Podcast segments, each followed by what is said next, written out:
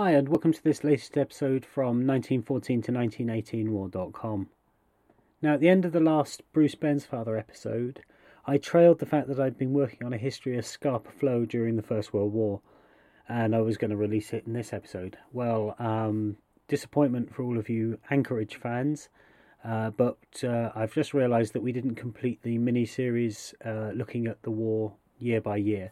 So we're going to uh, continue that series with uh, 1917. Um, then we'll have some Bruce Bairnsfathers, then 1918, and then we'll get into that Scapa flow. So make sure you're subscribed so you don't miss uh, the uh, future episodes. So without further ado, let's get into 1917.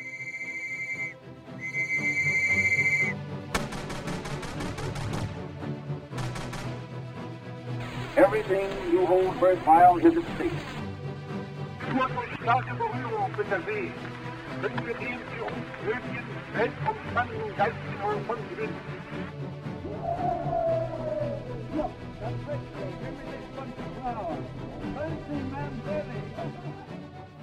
1917 Revolution and Mutiny.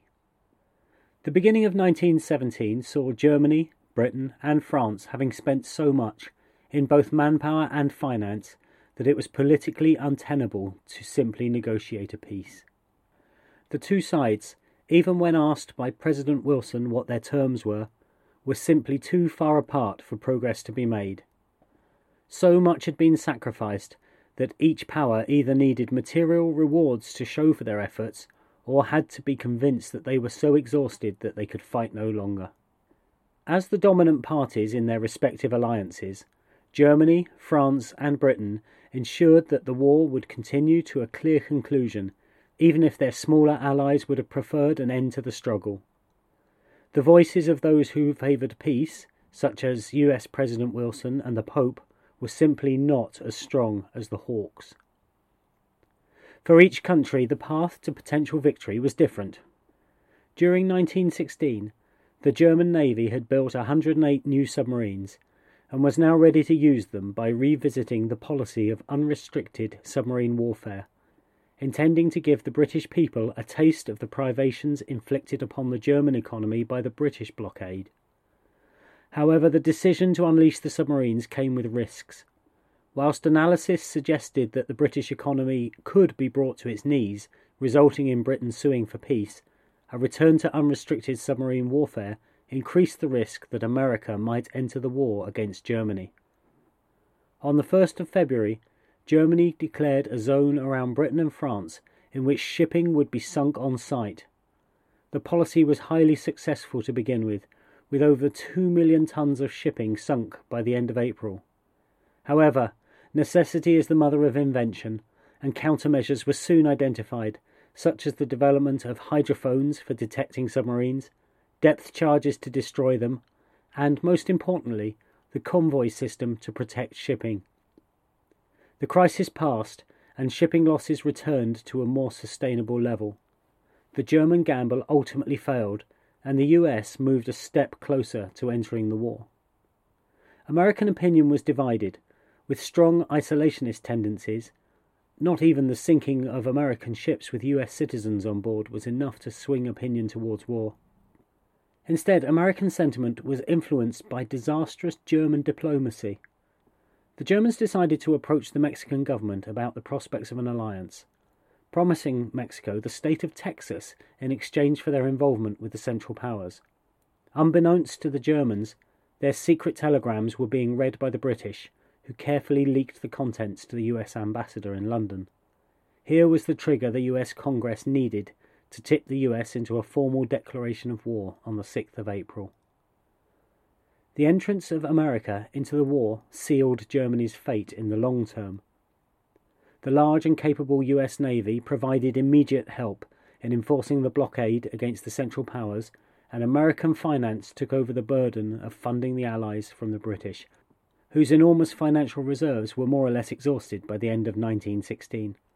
Finally, the US promised enormous reserves of men at a time when manpower shortages were affecting the British and French. However, the shortage of men could not be solved overnight. The Americans needed time to recruit, equip, and train their rapidly expanding army, and this gave the Central Powers one last chance to win the war. They needed to win in 1917 before the Americans arrived en masse.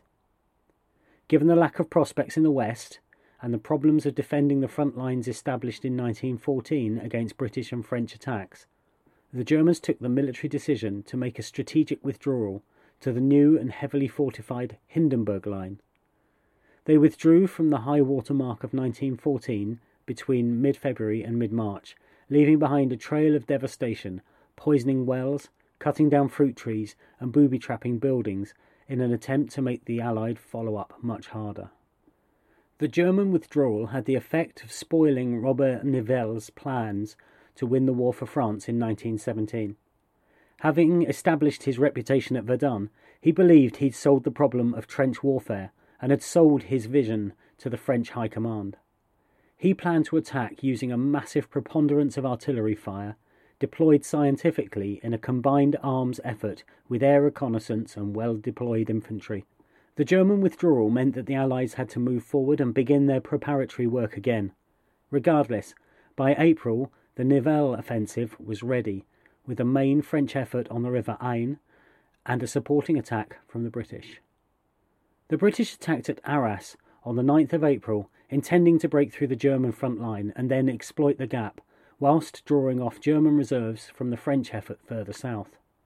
The British made a significant advance by Western Front standards, with the Canadians achieving a considerable success as they took Vimy Ridge. But casualties were heavy, with over 150,000 casualties and the advance becoming bogged down before a breakthrough was achieved.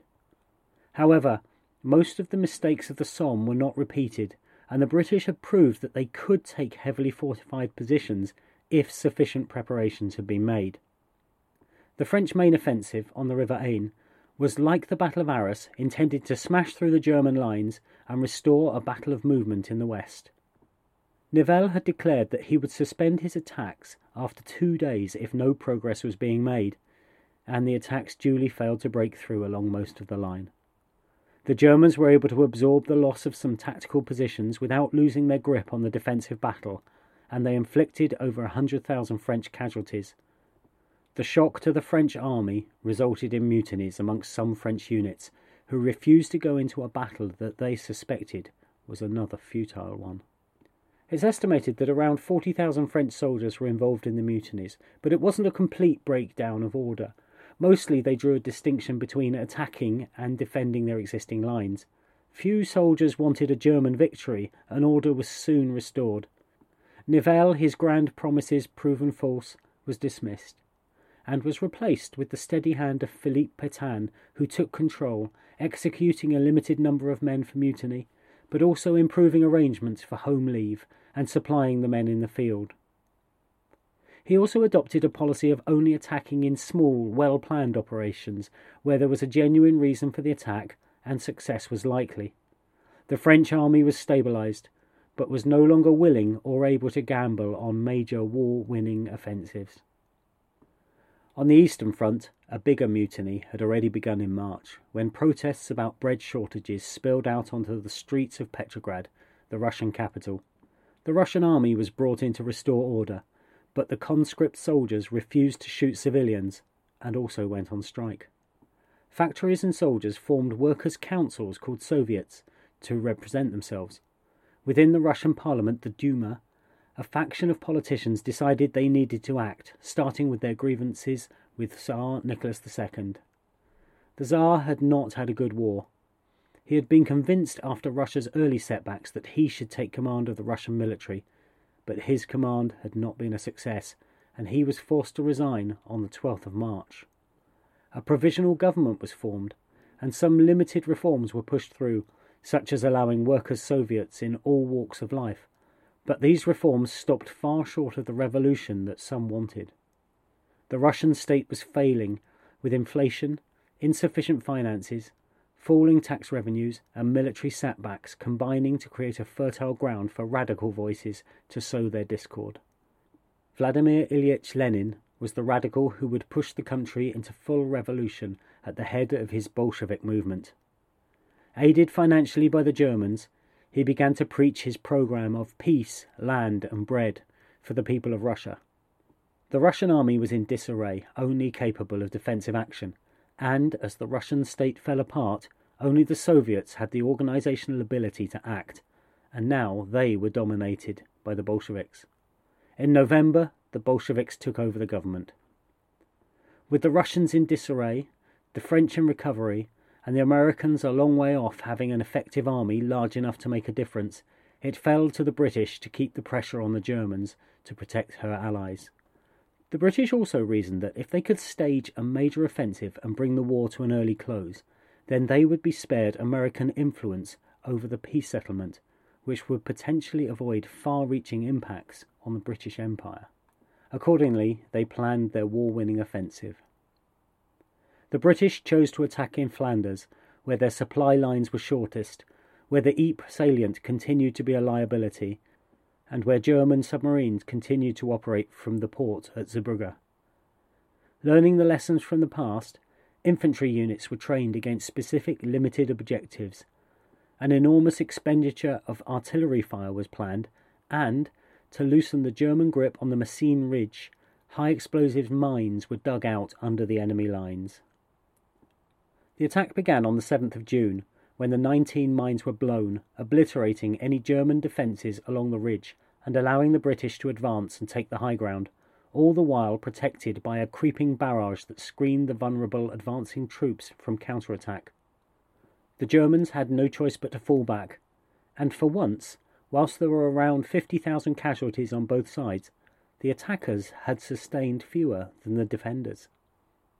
Whilst the Germans were inching backwards in the west, they were trying new techniques in the east, attacking at Riga on the 1st of September with advanced new tactics such as pre registering command and control targets, using stormtroopers to puncture defended positions, and deploying box bombardments to isolate the battle areas from the enemy's reserves. They would employ these new novel tactics in their last desperate attempt to win the war in 1918. Messines Ridge was seen as a precursor operation for the more significant Third Battle of Ypres, colloquially known as Passchendaele. Third Ypres opened on the 31st of July, giving the Germans plenty of time to construct new in-depth defences.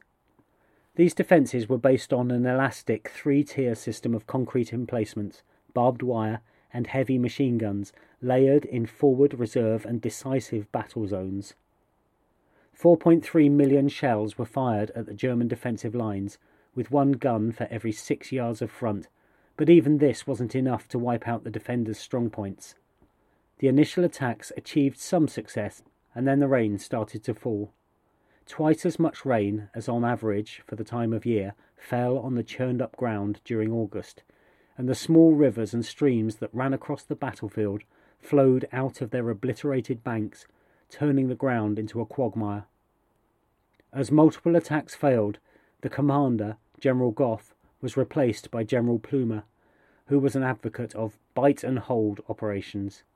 Plumer achieved some success with limited objectives and intense creeping barrages, but never achieved the breakthrough of which Douglas Haig, the British commander in chief, dreamed. Hopes of a breakthrough kept the British pushing on through October and early November as the rains returned and the men churned through the mud.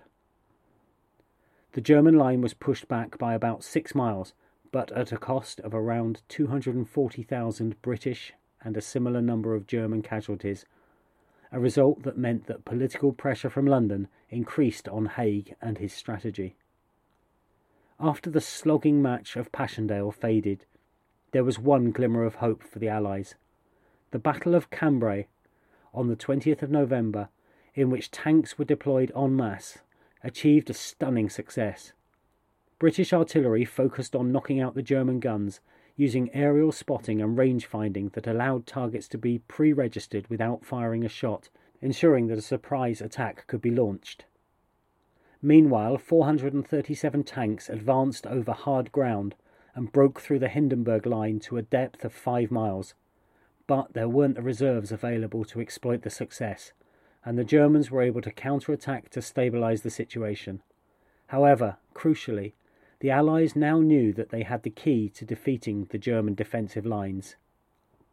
Meanwhile, elsewhere, the battles of the Isonzo continued between the Italian and Austro Hungarian armies, with their 11th iteration occurring between mid August and mid September, resulting in modest Italian successes in exchange for enormous casualties.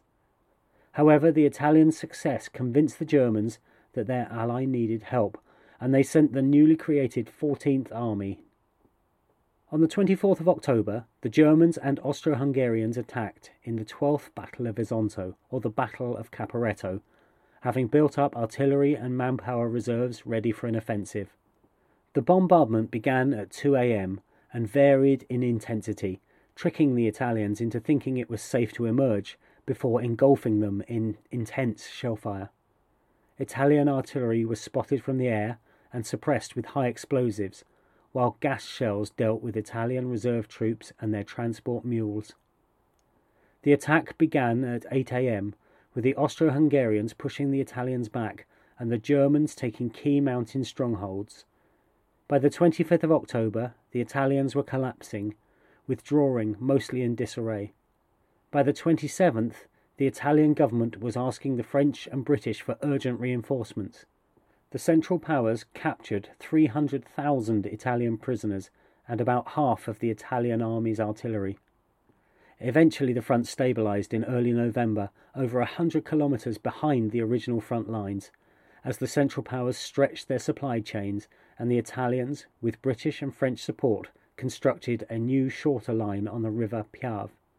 The offensive ended, and assured that the Italians were unlikely to present a threat for a while, the Germans transferred men to the Western Front, where they had alternate plans. While the Italians reeled back, the Russians were in complete collapse.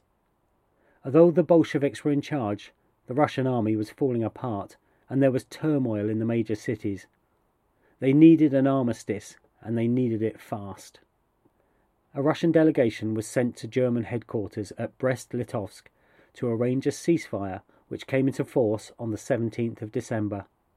As the war moved into 1918, the Germans now had the opportunity to fight on a single major front, just as she had hoped to do in 1914. So, there we've reached the end of 1917. Uh, next episode will be Bruce Bairnsfather's uh, Bullets and Billets. I think we're up to chapter 20. If you've enjoyed this, uh, one new thing that you might like to try um, I've started a Substack newsletter over at 1914-1918.substack.com. That's 1914-1918.substack.com. Here I'll be publishing some of my writing uh, around First World War, uh, including the transcripts of these episodes.